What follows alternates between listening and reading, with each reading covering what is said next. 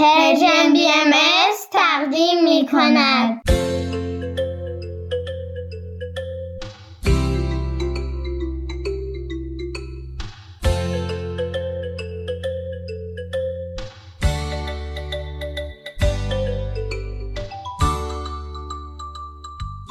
سپیدار و ویز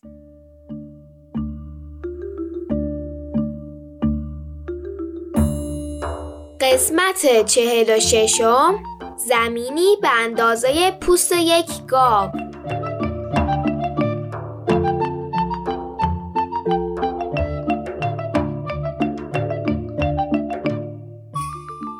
سلام بچه ها روزتون بخیر. به به خوبید؟ سلامتید؟ به برنامه ما خوش اومدید. امروز 22 دی ماه 1401 خورشیدی و 12 ژانویه 2023 میلادیه. توی قصه های شفاهی بعضی از صفات خیلی تشویق میشن. مثل هوشیاری در استفاده از عقل. قهرمان قصه امروزم با همین هوشیاری موفق میشه به همه مردم روستاشون کمک برسونه.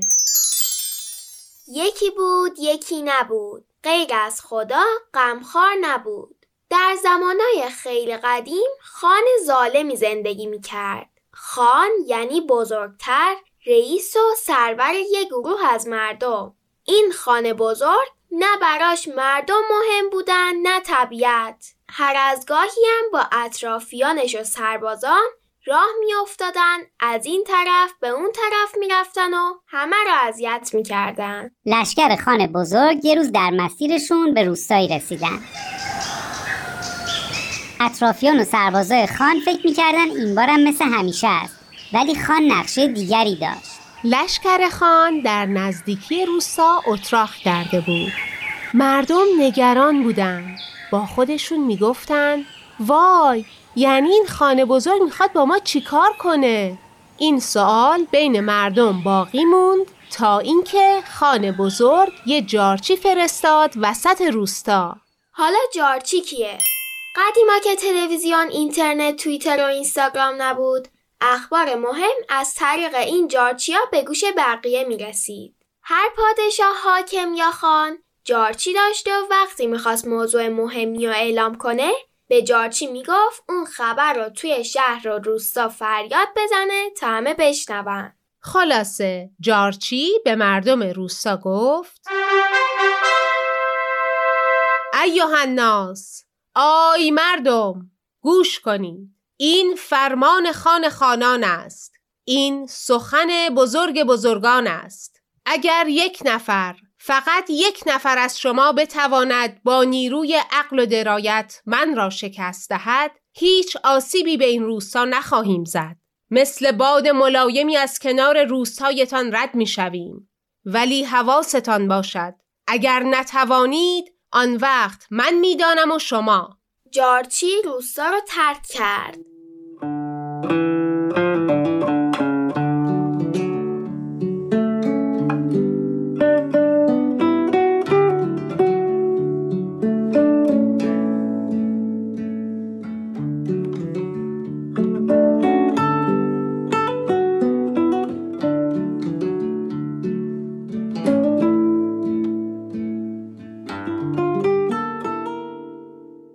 مردم دور هم نشستن تا مشورت کنند. با هم فکر کردن و حرف زدن. هر کس ایده ای داشت. در نهایت دیدن که چاره نیست. بهتره که ریش سفیدا و گیس سفیدای روستاشونا بفرستن تا بلکه بتونن خانه بزرگ و با عقلشون شکست بدن.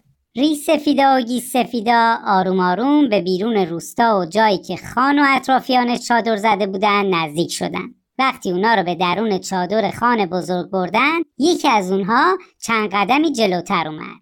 او گفت خان بزرگ ما که به شما کاری نداریم. تلاش می‌کنیم تو این روستا در صلح و آرامش زندگی کنیم. لطفا شما هم کاری به کار ما نداشته باشید. ولی خان گفت نه اصلا. همینی که من میگم. خب تو که ریش سفیده ده حساب میشی بگو ببینم. کی منو به این آبادی آورده؟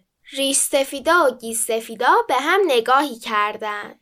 بعد با هم گفتن شما به خواست خدای بزرگ مرتبه به اینجا آمده اید. خان بدون اینکه چیزی بگه دستشو تکونی داد و اونها رو به زندان انداخت مردم روستا ناراحت و غمگین دور هم جمع شده بودن. آخه نمی‌دونستن دیگه چی کار میشه کرد. تا اینکه یه جوون از جاش بلند شد. به خودش تکونی داد و بلند به هم ولایتیاش گفت ای مردم اگه به من یه شطور و یه بز بدید همه مشکلاتمون رو حل می‌کنم. مردم با تعجب به هم نگاه می‌کردن. آخه یه جوون چیکار می‌خواد بکنه؟ ولی چاره ای نداشتن. بز و شطور رو آماده کردن. جوونم اونا رو گرفت و بدون هیچ ترسی به سمت چادر خانه بزرگ به راه افتاد.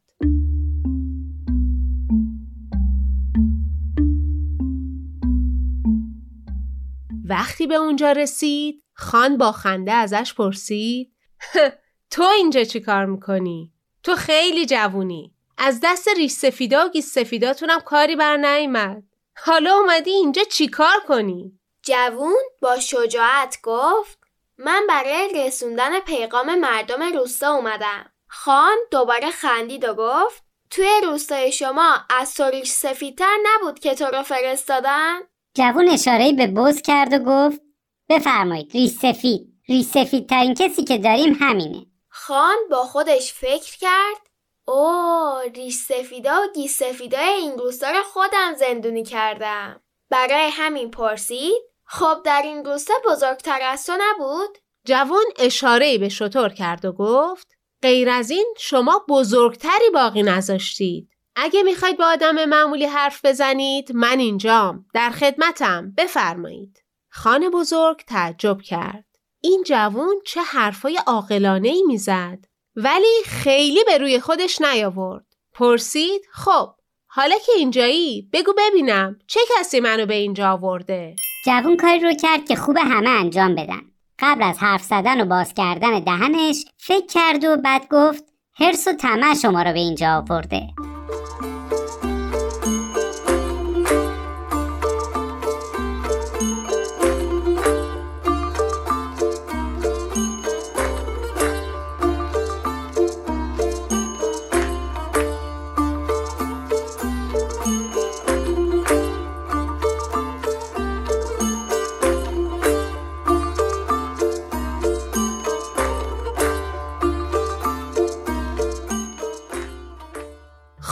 عصبانی شد.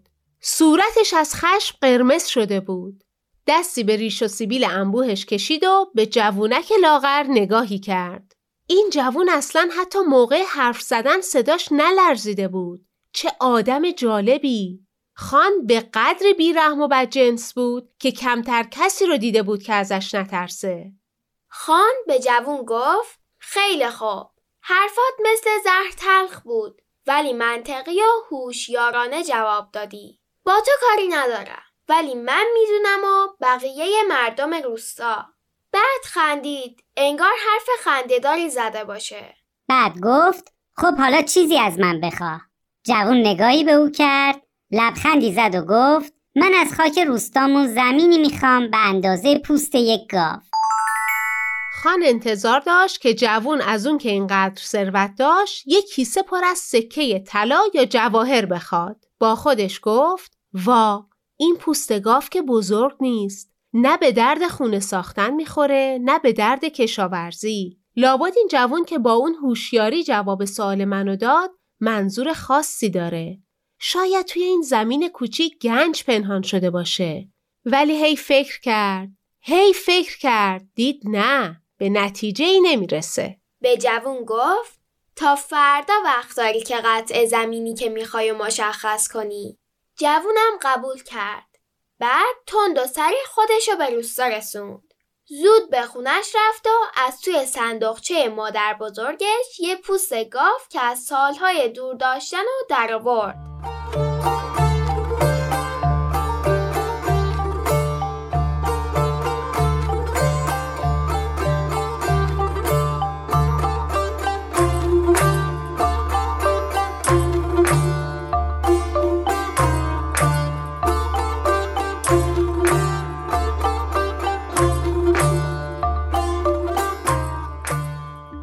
چند نفر اهالی رو که خیاط های ماهری بودند خبر کرد و گفت شروع کنید به بریدن اونا هم پوست رو به شکل نواره باریکی بریدند مثل روبان قدم بعدی این بود که مردم روستا به هم کمک کنن این نواره باریکو به هم ببافن و یه تناب درست کنن.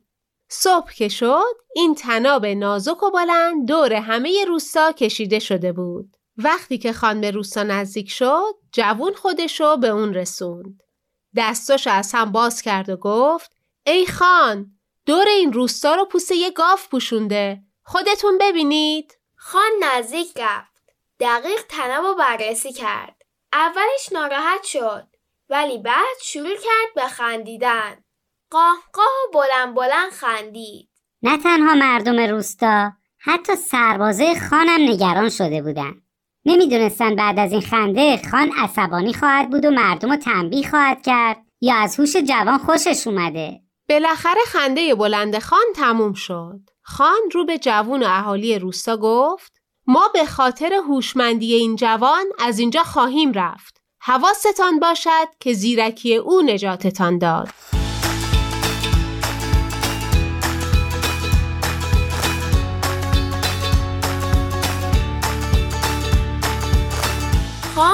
وعدش عمل کرد. از اون روستا رفتن و هرگز برنگشتن. مردمم که نتیجه اعتماد به اون جوون رو دیده بودن اونو به عنوان معلم انتخاب کردن تا به بچه ها کمک کنه مثل خودش زیرک و هوشمند باشن. و این بود قصه ما. ممنون که به ما گوش کردید. روز خوبی داشته باشید. فعلا خداحافظ.